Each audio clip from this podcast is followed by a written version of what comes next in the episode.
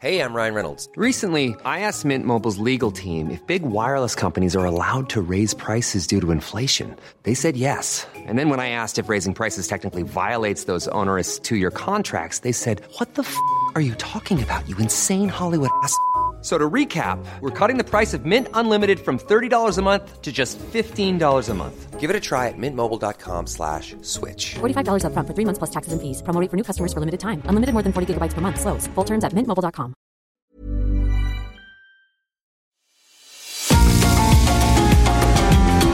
GastroLab es un lugar donde cabemos todos. Aquí encontramos historia, recetas, producto, materia prima, vinos y un sinfín de cosas que a todos interesa. Ya que con cocina y vino se aprende en el camino. Déjate llevar por el chef Israel Arechiga a un mundo delicioso que da como resultado GastroLab.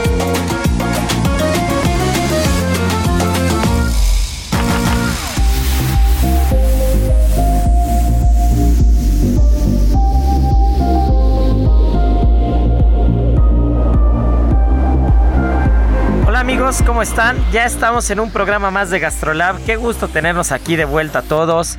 Ya saben que es una delicia estar cada fin de semana platicando del producto, del buen vino, de la buena materia prima, de los restaurantes ricos, de la comida. Ya saben que todos somos dragones y nos encanta juntarnos alrededor de la mesa y del micrófono para platicar de esto.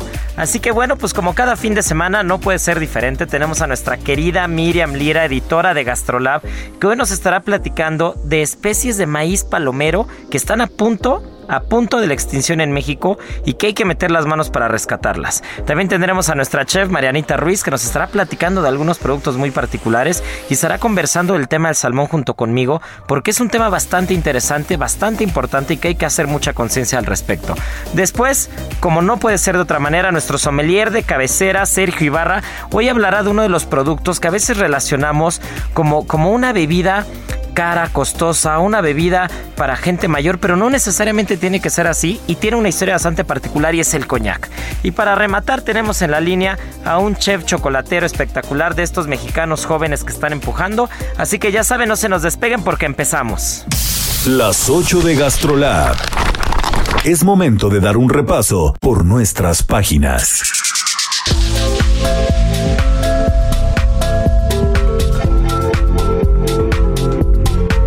Bueno, pues mi querida Miri, ya estamos aquí. Bienvenida como cada fin de semana. A ver, cuéntanos, suelta la sopa que sale en las páginas de Gastrolab. ¿Qué hay con el maíz palomero? Yo no puedo desligar las palomitas y este, este maíz tronando en un casito viejo cubierto con aceite y una tapa y, y, este, este crujido de las palomitas de la niñez, ¿no? Eso es, a todo mundo nos tocó disfrutar las palomitas. Así que a ver, ¿qué está pasando con el maíz palomero? ¿Cómo están amigos de Gastrolab? Estoy muy contenta de estar este fin de semana con ustedes. Ya me hacía falta venir a platicar contigo, chef.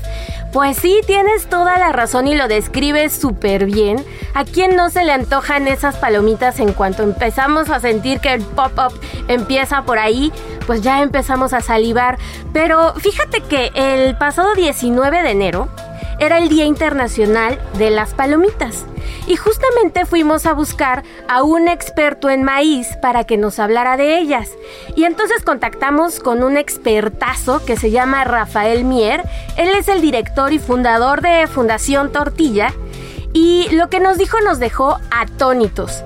Y es que el 99% de las palomitas que se consumen en México no son mexicanas, vienen de otros Qué países. locura, o sea, en la tierra del maíz, el maíz palomero no es local. Exacto, y después vino otro trancazo más fuerte, y es que las siete especies mexicanas de maíz palomero están en peligro de extinción. Entonces imagínense, o sea, en cuanto empezamos a platicar de palomitas, todo el mundo lo relacionamos con cine, películas, eh, pasarla bien entre amigos, y resulta que ni siquiera nosotros, como bien dices, chef, no consumimos este el maíz que produce nuestra tierra y eso es bastante, bastante grave. No, pues sí está cañón eso, pero a ver, cuéntame de las especies del maíz.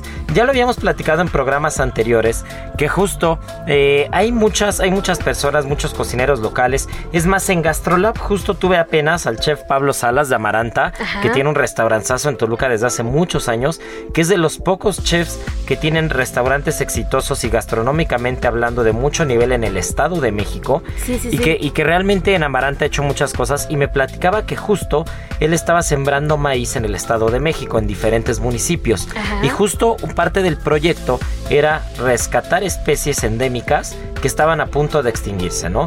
Y creo que también Atsin Santos de Ome Huerto, este que también es un cocinerazo que, que le recordemos que le está en Limosneros, que Limosneros es también un, un clásico de, del, digamos, del primer cuadro, ¿no? Del Zócalo Capitalino. Limosneros hace una cocina mexicana eh, incluso contemporánea. Sí, Tiene una sí, mezcla particular entre cocina tradicional y cocina contemporánea, cocina de insectos, pero mucha técnica.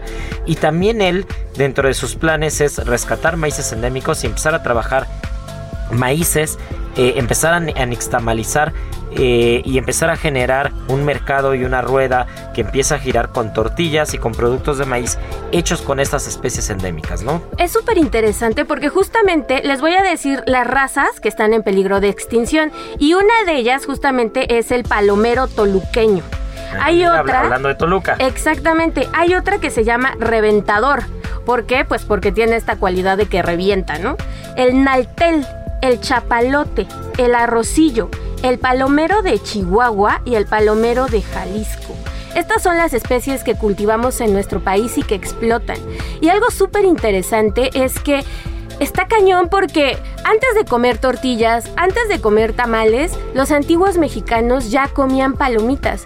Y esto era porque en los, en los campos, en donde los sembraban y demás, cuando se alcanzaban altas temperaturas, estos maíces palomeros empezaban a explotar. Entonces, Solitos. solitos. Entonces era impresionante para ellos ver pues la mazorca cómo empezaba a tener estas especies de flores que eran las palomitas y pues de inmediato lo asociaron para adoración, e incluso hay este hay, este testimonios este de los antiguos narradores y cronistas que dicen que pues en cuanto ellos las veían florecer, pues empezaban a adorar al dios de la lluvia, a Tlaloc para que les siguiera brindando de todos estos pues de buenas cosechas y demás e incluso hacían collares, hacían coronas con palomitas. Entonces imagínense cuánta historia no hay alrededor de ella, qué valioso no es. Y cómo poco a poco pues nos hemos ido olvidando también de esa historia que es tan importante y nos hemos ido más bien a comprar la típica bolsita que metemos al microondas y muchas veces no sabemos ni de dónde es de vienen las origen palomitas. americano y, rozamos un poco el tema que ya habíamos venido platicando anteriormente, ¿no? De hasta dónde el producto transgénico, hasta dónde el producto que, que realmente genéticamente está modificado, porque un maíz con ese volumen de venta, un maíz americano que, que evidentemente habrá especies autóctonas en Norteamérica, porque al final el maíz está presente en todo el continente, casi todo el continente, pero pero realmente teniendo tanta diversidad en México, teniendo tantas especies, somos, so- estamos hechos de maíz, ¿no? Y, Sí, y el dicho, sí, ¿no? Que dicen que sin maíz no hay país, ¿no? Y es muy cierto. ¿cómo, cómo, cómo, ¿Cómo dejar de lado estos mercados tradicionales, dejar de lado estas especies endémicas, cómo dejar de lado eh, el maíz mexicano que se está perdiendo para comprar una bolsa y meterla al microondas, ¿no? Entonces, yo creo que yo creo que nos toca como mexicanos hacer hacer nuestra lucha desde nuestra trinchera y empezar a, a consumir el maíz local, ¿no?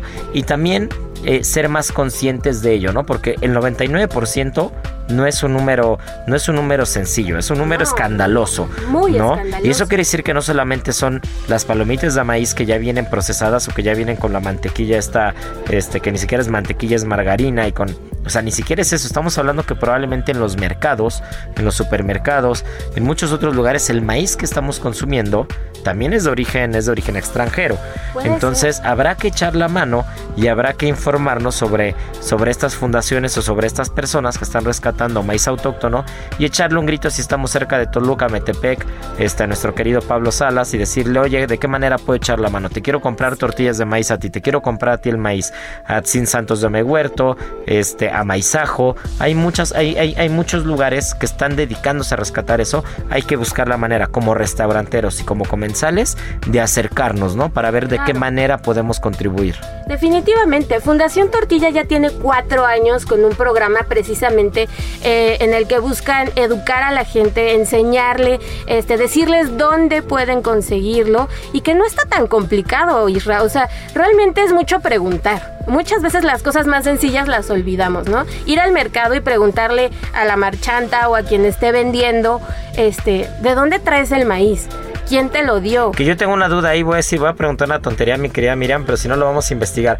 Marchanta es la que va caminando y va marchando y compra o es la que vende. Híjoles, pues creo que Porque- también que nos digan por redes sociales sí, ¿no? es porque Ya saben, arroba lirimiri, arroba lirimiri. arroba Israel Arechiga, arroba Gastrolab. Cuéntenos a ver, porque yo, yo, yo pensaría que los marchantes son los que van caminando en el mercado comprando. Tiene sentido, ¿eh? Pero también nos referimos sentido. nosotros que la marchante es la que nos vende, ¿no? La marchantita. Entonces, Sí. a ver, ¿qué es lo que, qué hay ahí? Hay, que- hay que informarnos bien al, al respecto. Exacto, pero bueno, lo importante es que vayan al mercado y pregunten de dónde vienen los productos, de dónde vienen los ingredientes, que no se queden con la duda, porque es horrible andar por ahí como pensando que las palomitas solo son aquellas que, que vienen en bolsita y que venden en el súper. Y es sencillísimo, es un proceso tan sencillo. ¿Cuántos de los chicos de las nuevas generaciones que hay ni siquiera han hecho unas palomitas de maíz en Es un que- sartén o en un caso y se han divertido que en su juro, casa? te juro de que, que si no las tapas empiezan a botar por Sí, todos lados sí, sí, y es un desastre de aceite y las,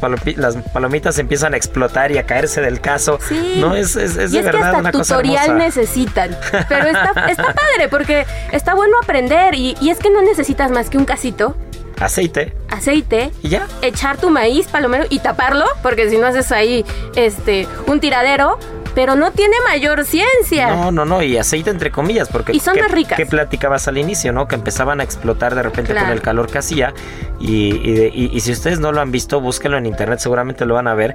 Hay algunas imágenes, algunos videos en cámara lenta de cómo abre una palomita de maíz. Es precioso. Eso es espectacular. Es o sea, es, es una milésima de segundo en el que tienes un grano y de repente ¡pop!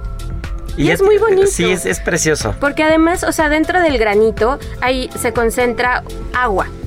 Y entonces el almidón, entonces empieza a llegar el calor y pues empieza a hacer como una pequeña ollita presión ahí en su pequeño grano y de repente, pues ¡pop! Sale sí, la qué palomita. padre. Oye, pues qué interesante, mi querida Miri. Sí, vayan a Gastrolab Web y chequen toda la información ahí para que puedan contactar a Fundación Tortilla, para que puedan apoyar a pequeños productores. Este, no se van a arrepentir porque además este van a aprender, se van a informar, este nunca más van a volver a comprar una bolsita de palomitas, van a ir muy contentos por su maíz palomero al mercado o donde estén y las van a disfrutar más, porque además le pueden poner el sabor que quieran. Así es una y ya sea que sean marchantes o vayan con la marchanta. Sí. Lo importante es estar en el mercado y consumir maíz mexicano, maíz nacional y recordar que sin maíz no hay país y nos es. toca a nosotros echar la mano. Pues mi querida Miri, qué gusto, pero no te nos vayas, ¿no? Porque ya tengo aquí a Marianita y vamos a platicar ahorita del salmón, porque el salmón es un tema de verdad, de verdad muy polémico. Y muy polémico, muy polémico cuando se conoce o cuando se lee al respecto. Pero hay veces que ni por enterados y, y muchos de nosotros cuando, cuando no tenemos el conocimiento, cuando, cuando no tenemos la, no tenemos la conciencia eh, o no tenemos en la conciencia todo lo que implica que llegue un salmón al país. Este, en ese, en ese momento, cuando eres consciente de todo eso, te das cuenta que, que, ay, que es un tema bastante complicado, ¿no? Bastante Así es. duro. Tan duro que incluso hizo que un país completo se movilizara, que fue el caso de Argentina hace un par de años, para evitar a toda costa que llegaran las salmoneras a las costas del país, ¿no? Heraldo Radio.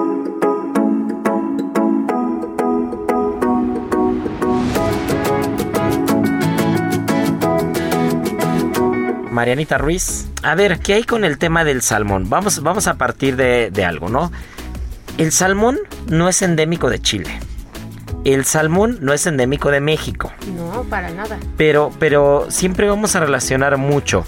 Este, número uno, en los restaurantes orientales, algo, algo bastante curioso, ¿no? Porque aparte, no es como que en Japón tampoco se le dé mucha importancia al tema del salmón, ¿eh? Entonces, este, cuando en México hablamos de restaurantes orientales, restaurantes japoneses, ligamos el salmón completamente cuando el salmón ni siquiera, ni siquiera es una parte importante de la cocina, de la cocina japonesa, ¿no? Como tal. Pero hablando del, del, salmón, y hoy vamos a hablar que, que, tengo muchos amigos chilenos, adoro a mis amigos chilenos. Tuve oportunidad de estar en Chile el año pasado, justo en enero del año pasado estuve en Chile. Y y de verdad es un tema que divide a muchos, porque incluso hay muchos chilenos que están en contra, ¿no? De todo lo que representa. Pero el salmón es endémico, es una especie endémica del norte del mundo, ¿no? Es una, es una, es una especie endémica tanto de la parte de Canadá, de Alaska, como, como de la parte balcánica, ¿no? Nos vamos hacia, hacia Noruega, Noruega, nos vamos hacia Islandia, nos vamos hacia Finlandia, hacia Suecia, toda esa parte. Aguas frías, Así heladas. es, aguas heladas, pero del norte del mundo, del hemisferio norte, no del hemisferio sur, ¿no? Sí, porque si no hay Chile y Argentina entrarían al quito. Así es. Pero no. Pero ¿cómo llega, Marianita, el tema del salmón a Chile? Eh, pues como ya lo habías comentado en el programa anterior, eh, me parece que fueron los noruegos, ¿no? Los que introdujeron las salmoneras a Chile y de ahí pues eh, se empe empezó a hacer una actividad tan importante que hoy es el segundo producto más exportado por los chilenos. Así wow, es, y que llevan 30 años, ¿no? Llevan 30 años, estamos hablando que desde principios de los 90 eh, empezaron con el tema del, del salmón, pero voy al punto de por qué es por qué es tan polémico el tema del salmón, ¿no? Tampoco es satanizar el producto, tampoco es decir, no, mañana a partir de mañana ya no consuman salmón o que está malo o que, o que, es, un, o que, o que es una mala especie, un mal pescado, pero vamos a partir de las causas naturales. En el momento en el que una especie no endémica se introduce en un ambiente diferente, se, se introduce en un ecosistema diferente, número uno, se, se, se ocasiona un desequilibrio, ¿no? Un claro. desequilibrio ambiental. No es sustentable. Así es, no es sustentable porque aparte de todo, el salmón es un, es, es un depredador natural en el mar. Entonces, ¿qué es lo que pasa si pones a un depredador natural que puede alcanzar 4, 5, 6, 7, 8 kilos de peso no, contra imagínate. especies pequeñas que pueden tener 1 o 2 kilos de peso, 3 kilos de peso. ¿Qué es modifica lo que va a pasar? Todo, Evidentemente todo. va a modificar toda la cadena, ¿no? Va a haber un desequilibrio total. Pero el problema no es ese.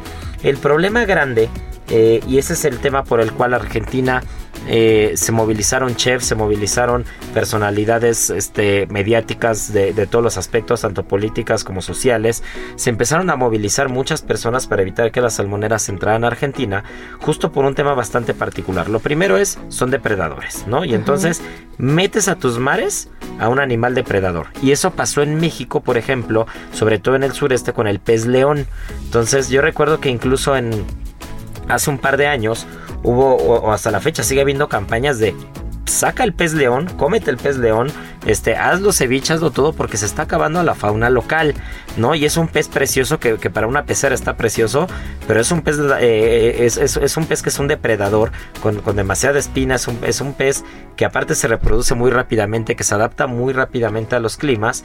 Y me acuerdo que en una edición de Milesime hace como tres años, eh, uno de los grandes chefs del sureste, que es Federico López, hizo un plato y, lleva, y, llevaba como el ejemplo perfecto de lo que era el pez león y te explicaba lo que estaba haciendo el pez león en las playas mexicanas, ¿no? Y, sus platos fueron a base de pez león ayudando, ¿no? Buscando que, los pescadores los saquen para que alguien los consuma y se los vayan acabando, ¿no? Porque es una especie no endémica que se introdujo.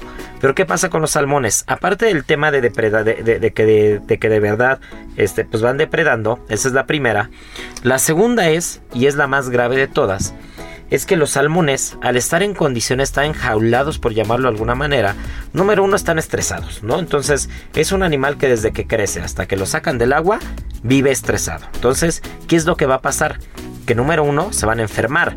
Número dos, claro. son condiciones de hacinamiento dentro del mar en el, que, en el que los salmones están encimados unos al lado de otros. Sí, es terrible. Escuché también que les dan harina de pescado. Ahí va la cosa. Eso Comen está grave, harinas ¿no? refinadas de pescado pero las comen con colorante. No, el bueno. color que tiene el salmón no es natural. Ese no es el color de un salmón natural.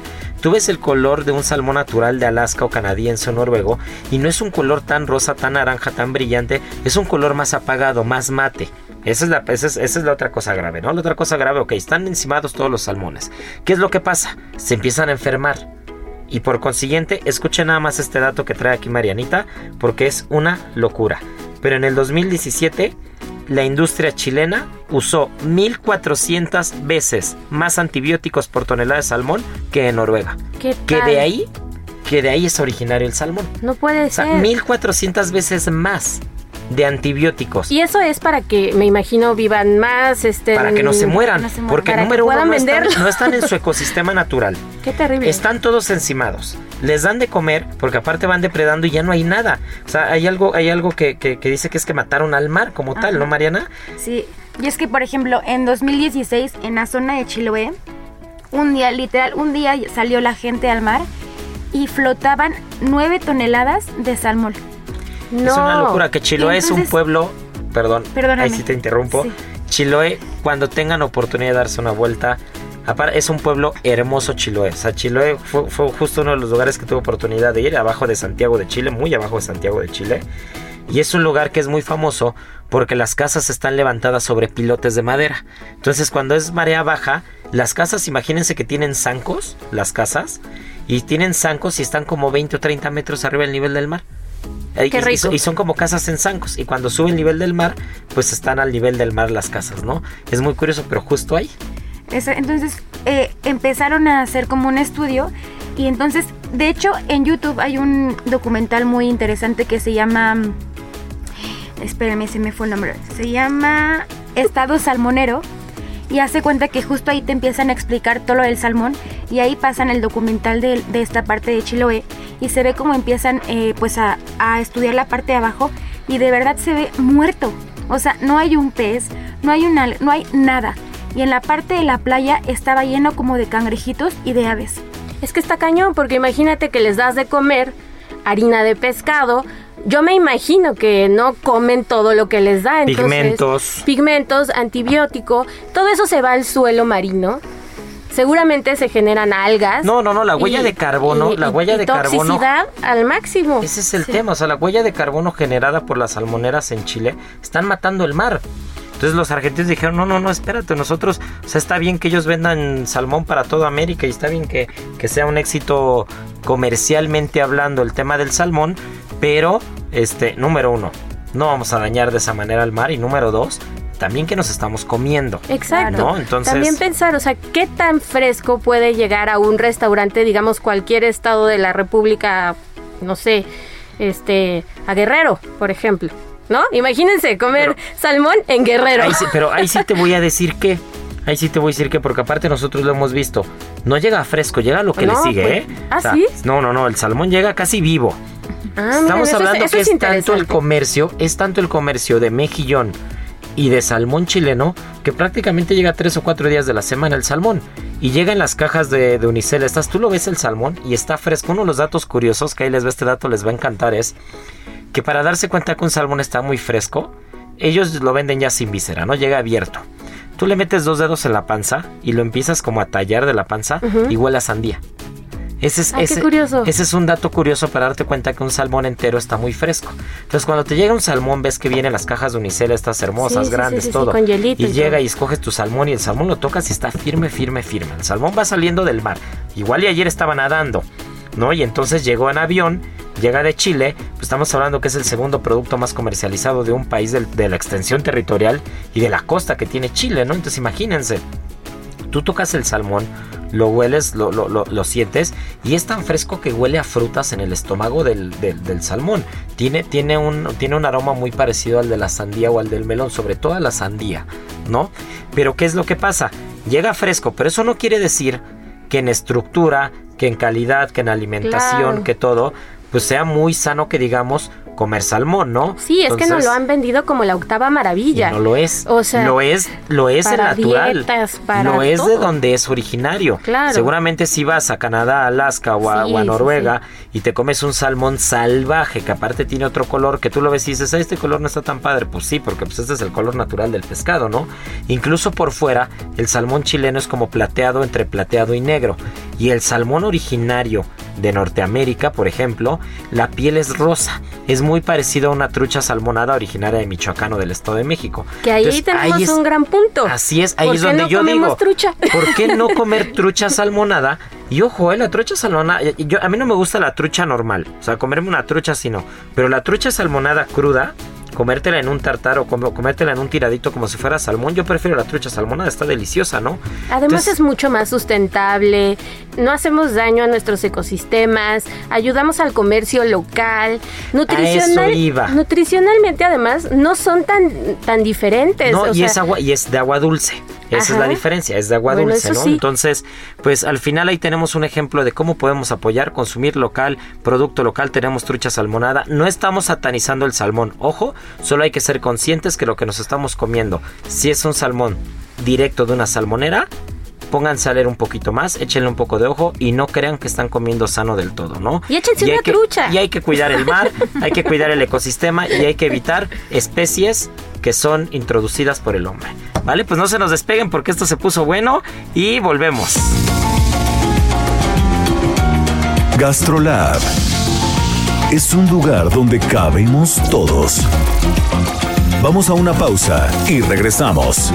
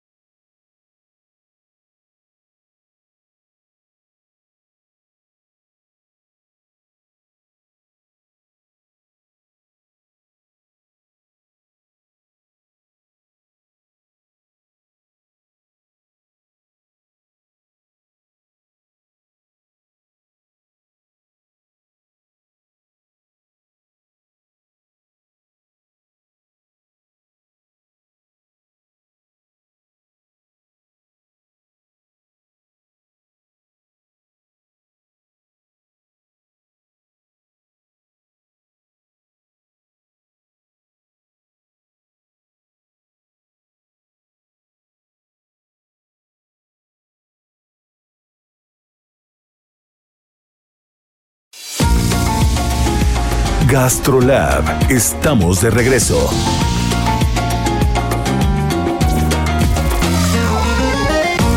No hay amor más puro y sincero que el de un cocinero.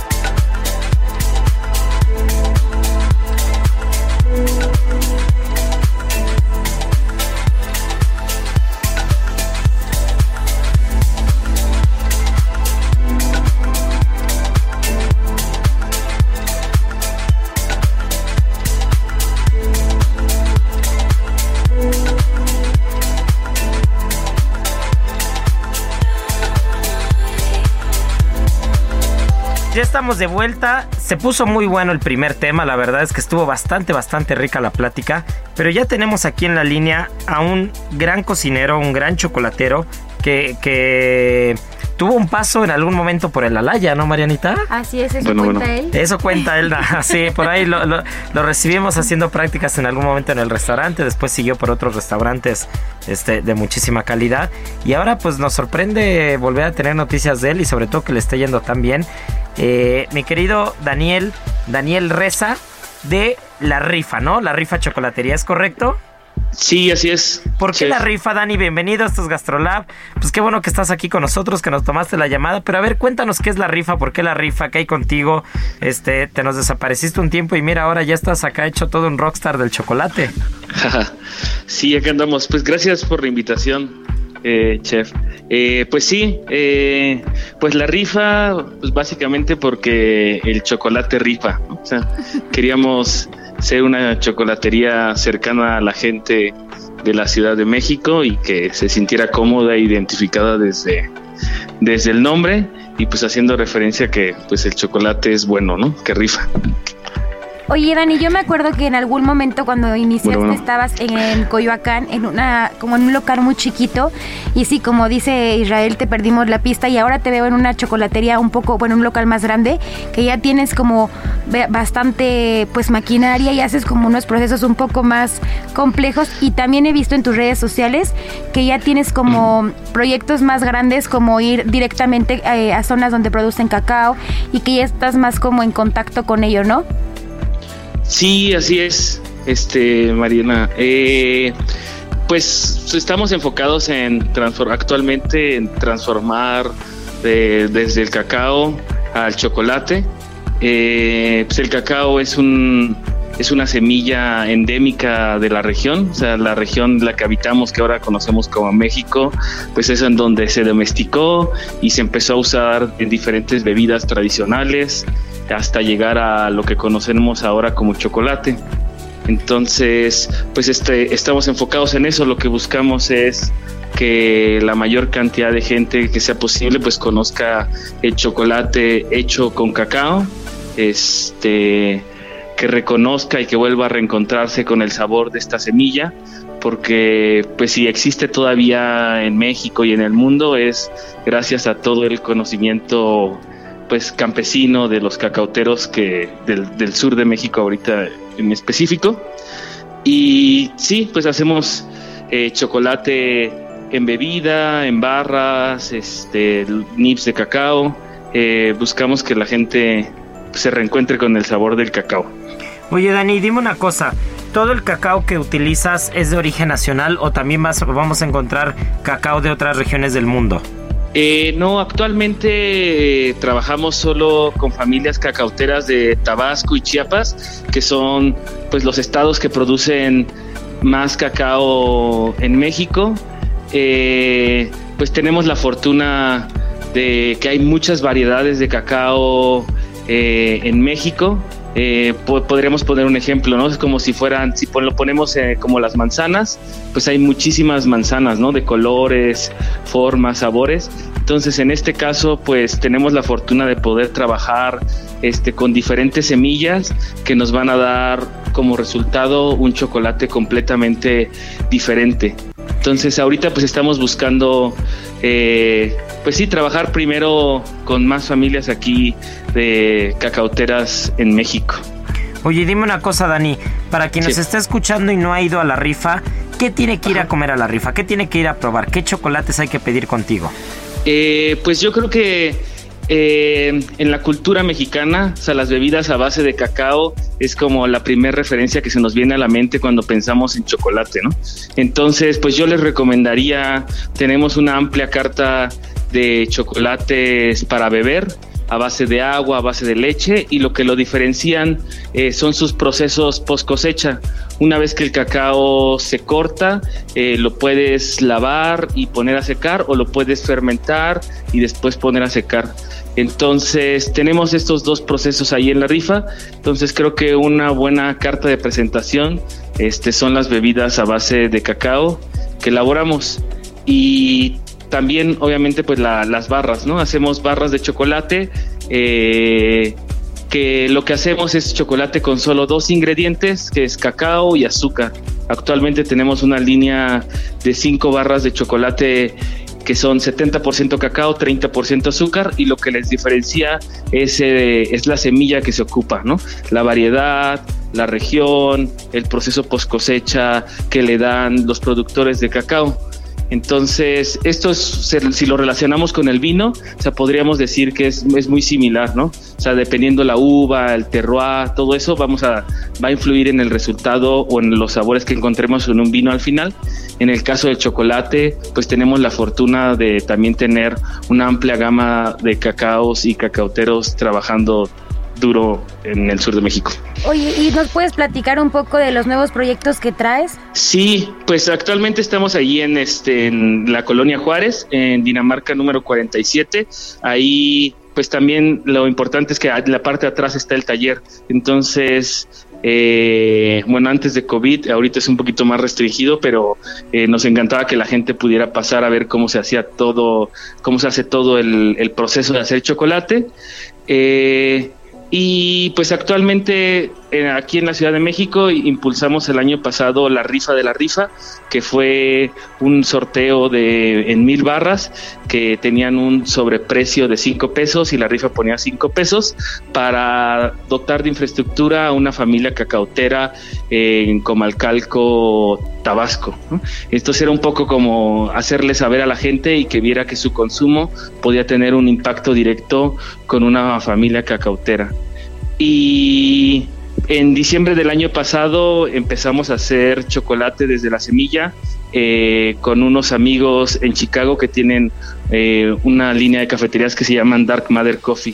Entonces la idea también es pues acercar a todos este, los mexicanos, latinos este, en Chicago eh, el chocolate este hecho desde la semilla y que lo prueben, ¿no? Estamos convencidos que al, el hecho de que más gente tenga este tipo de chocolates en la mesa es la única forma viable para preservar toda la cultura cacautera de Latinoamérica y México. No, bueno, pues qué gusto escucharte, mi querido Dani. Qué gusto saber que No, te estás preocupando por, por el ecosistema, por el entorno, que te estás preocupando por el origen, ¿no? Por el cuidar la materia prima, por el echar la mano, por el sumar a las comunidades, por el estar protegiendo eh, este fruto tan, tan importante y esta semilla tan importante para la gastronomía mexicana, no solamente en la actualidad, ¿no? sino lo que, lo que ha representado en la historia, la cultura gastronómica de México y sobre todo ver que la gente joven está echándole coco y que está sumando, ¿no? Que está sumando, que desde su trinchera está ayudando, está ayudando a las, a las familias cacauteras, esta familia está, está ayudando a preservar eh, una cultura, a preservar una especie y de verdad, pues qué gusto invitar a todos a los, a los que nos Gracias. están escuchando que, que, que hay que ir a la rifa. Yo personalmente voy a caer con Marianita y echarme uno de esos chocolates para beber. El productor también dijo que ya se anota. Así que bueno, pues te iremos a ver pronto. Y de verdad qué gusto, te felicito enormemente, te mando un fuerte abrazo y qué gusto que, que- que empujes y qué gusto que estés echando la mano y que estés res- rescatando desde tu trinchera eh, todo lo posible, ¿no? Que, que, que realmente se dignifique el tema del chocolate, del cacao mexicano y que se siga cuidando esta especie tan con, con tanto valor, ¿no? Muchas gracias. Sí, pues los esperamos para ir tomarnos una taza de chocolate o probar varios cacaos. Cuando gusten. Claro que sí, ya nos estamos esperando ahí porque ¿saben qué? La rifa, rifa. La rifa, rifa, señores. Pues La muchas rifa, gracias, Dani.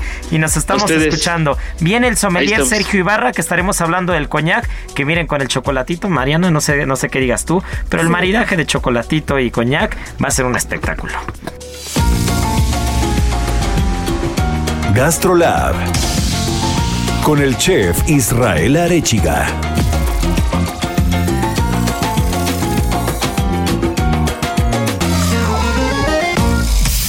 Del vino a la palabra con el sommelier Sergio Ibarra.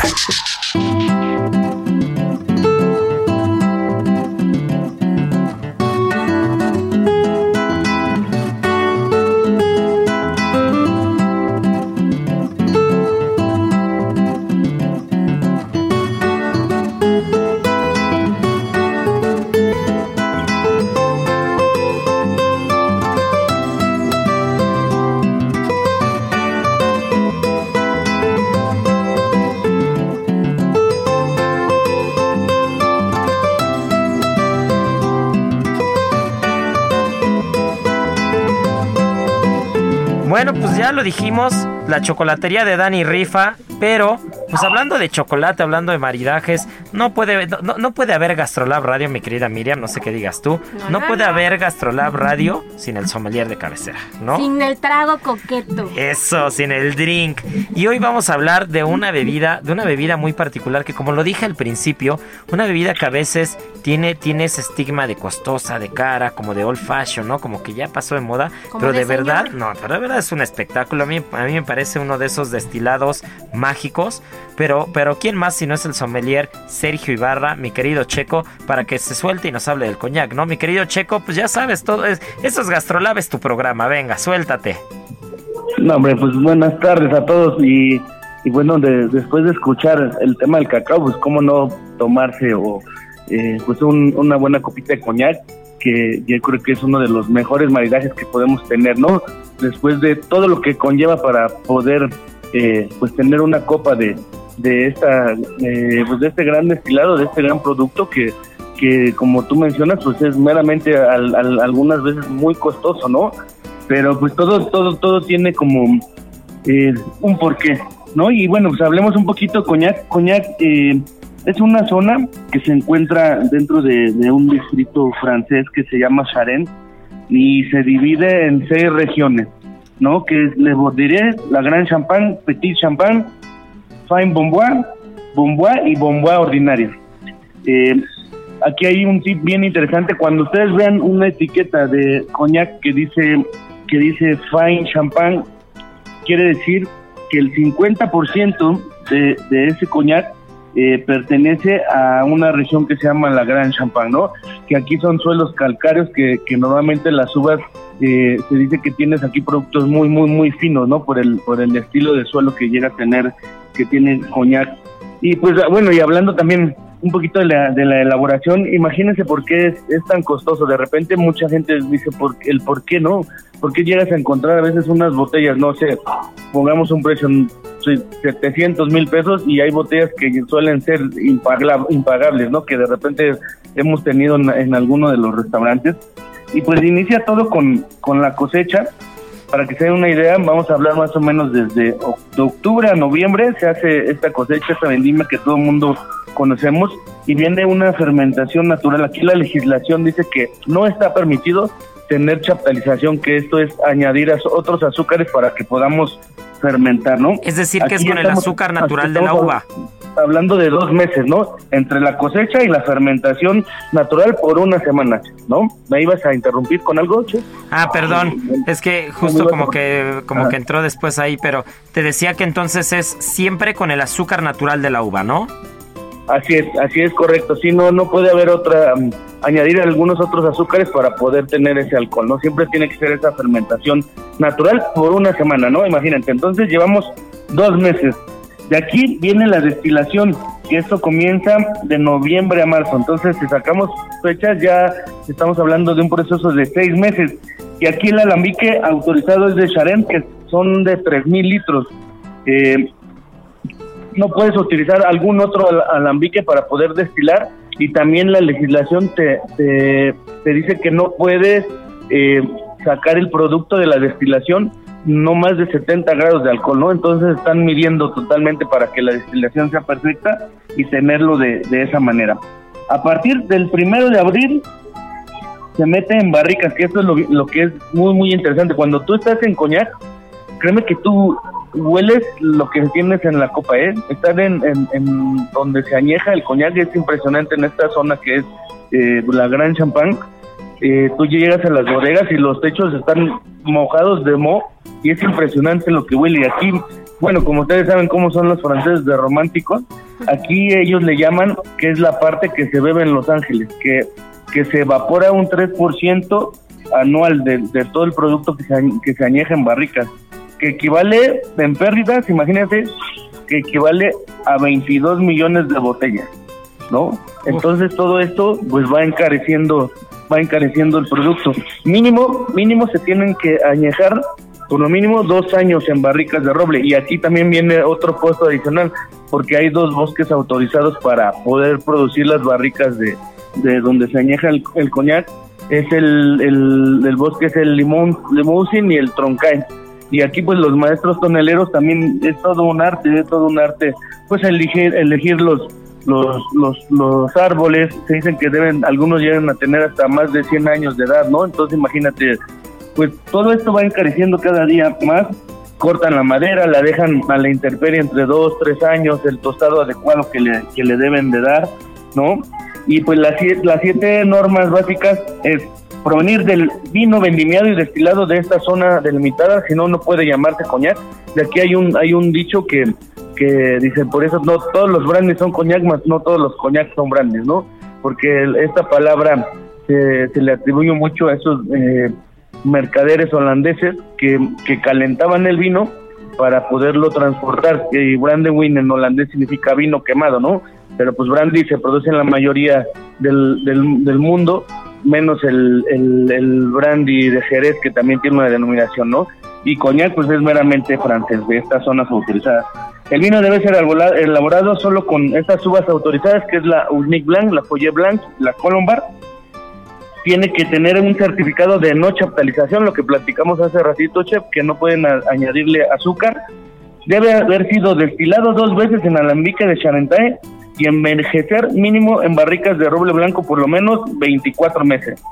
No tener más de 72 grados de alcohol a la salida del alambique y menos de 40 grados a su venta. Y por último, no sufrir ninguna adicción excepto al agua destilada y caramelo, que, que es para darle un poquito de dulzor, ¿no?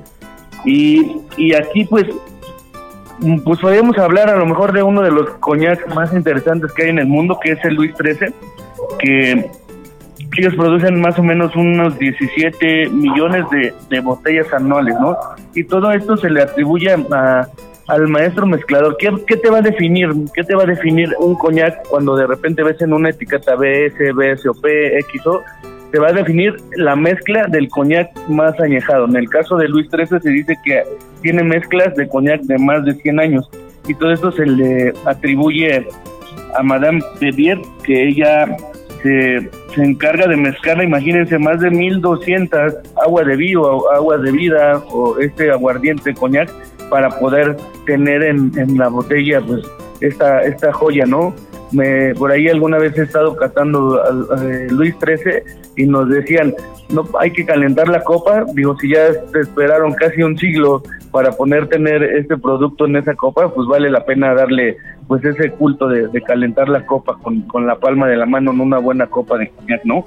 Entonces... Eh, y, aquí algo también interesante, la botella, por ejemplo, la botella está hecha a mano por 11 artesanos diferentes, por eso es que de repente se termina una botella de Luis XIII y todo el mundo quiere tener esa, esa joyita de cristal de Bacará en, en sus manos, ¿no?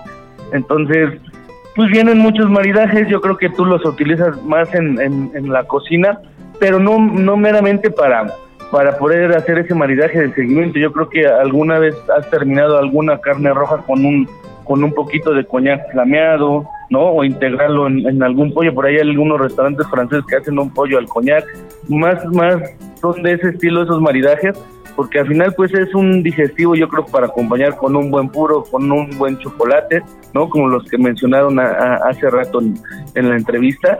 Y, y pues todo esto es lo que conlleva para tener una copa. La verdad es que es mucho tiempo, ¿no? Es mucha, eh, pues mucho trabajo para, para poderle degustarlo, ¿no? ¿Qué opinas, chef? Oye, Sergio, justo te iba a preguntar, entonces, para quien nos está escuchando, eh, ¿cuál sería la forma correcta, correcta de tomar un buen coñac? O sea, me estás diciendo que, que, que, sería sin hielo, sería una temperatura incluso, este... Bueno, la, la, la, forma correcta de, de degustar un coñac eh, siempre tiene que ser en esa copa globo que, todos conocemos, ¿no? Porque incluso las copas, pues en la actualidad están diseñadas para poder beber esos diferentes productos y pues se toma con la palma de la mano y yo creo que a la temperatura que, que las vas calentando, yo creo que sería estaríamos alrededor de unos 28 grados, más o menos 30, porque aquí van a empezar a salir esos aromas, ¿no? Que, que van, te va dando la barrica, que te va dando la uva, la fineza del suelo, ¿no? Y, irlo percibiendo poco a poco. Incluso ya hay algunos restaurantes que llegan a, tener como ese ritual donde te calientan la copa como en una base, ¿no? Y a la luz de alguna vela, bueno, al calor de alguna vela, y, y, es todo un, todo un ritual. Eh, lo ideal, pues, es es ir percibiendo poco a poco cómo va a ir abriendo esos aromas que son que son impactantes, ¿no? Podemos tener cacaos, podemos tener eh, esa corteza de naranja, por ahí ligeramente también algunas notas florales, ¿no? Y en boca, pues pues vas a percibir esa barrica de roble francés que te da mucha mucha fineza, tal vez algunas notas de vainilla, por ahí es, es mágico probar ese coñac, ¿no? Y, y yo creo que para para cerrar cuando vayan a elegir una, una botella de coñac, siempre tiene esas siglas, ¿no? BS que quiere decir Very Special o tres estrellas, por lo menos ese estilo de coñac tiene como mínimo de añejamiento dos años en barrica. Luego seguirá el BSOP, que es el Very Old Special, por lo menos cuatro años de barrica antes de salir a, a, su, a, comercializarlo. Y por último existe el Napoleón o el XO, que como mínimo tiene seis años. Pero repito, lo que le va a dar la edad al, coñac, dependiendo el productor, dependiendo la bodega, pues va a ser el coñac de mayor edad, ¿no? Y por ejemplo, de los XO se dice que algunos llegan a tener mezclas de coñac de más de 50 años, algunos veces pues eran entre los 10, 20, pero depende del maestro mezclador, ¿no? Y aquí pues lo que los, los más famosos Richard Genes y, y Luis XIII pues se dice que tienen mezclas de coñac de más de 100 años de edad, ¿no? No, bueno, pues qué locura, mi querido Checo. Qué delicia, qué delicia escucharte. El programa se nos fue como coñac, mi querido Checo. Entre chocolate, coñac, las salmoneras, el maíz palomero. Mira, ya se nos fue la horita completa. Pero bueno, pues no, no se nos despeguen porque viene la adivinanza del día y esto ya acabó. Venga, pues un abrazo. Ya nos estamos viendo pronto todos. Cuídense. Venga, un abrazo.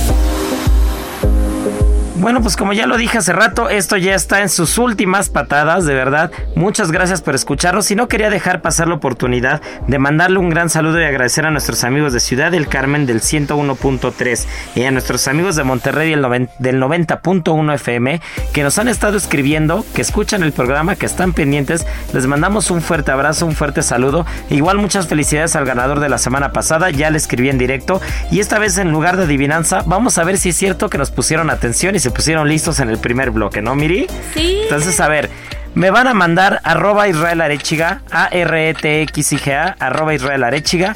Me van a mandar tres de los siete nombres de las especies endémicas de maíz palomero que dijo nuestra querida Miriam Lira al principio del programa. Solo tres de las siete, no me echan a siete, no nos estamos poniendo exigentes, pero sí tres.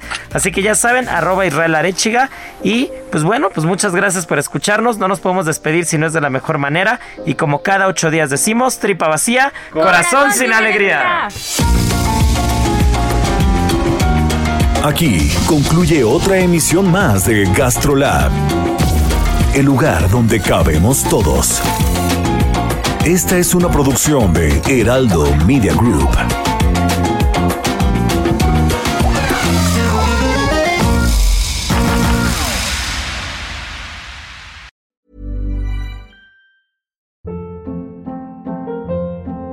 Hold up. What was that? Boring. No flavor. That was as bad as those leftovers you ate all week. Kiki Palmer here, and it's time to say hello to something fresh and guilt-free. Hello Fresh. Jazz up dinner with pecan-crusted chicken or garlic butter shrimp scampi. Now that's music to my mouth. Hello Fresh. Let's get this dinner party started. Discover all the delicious possibilities at hellofresh.com.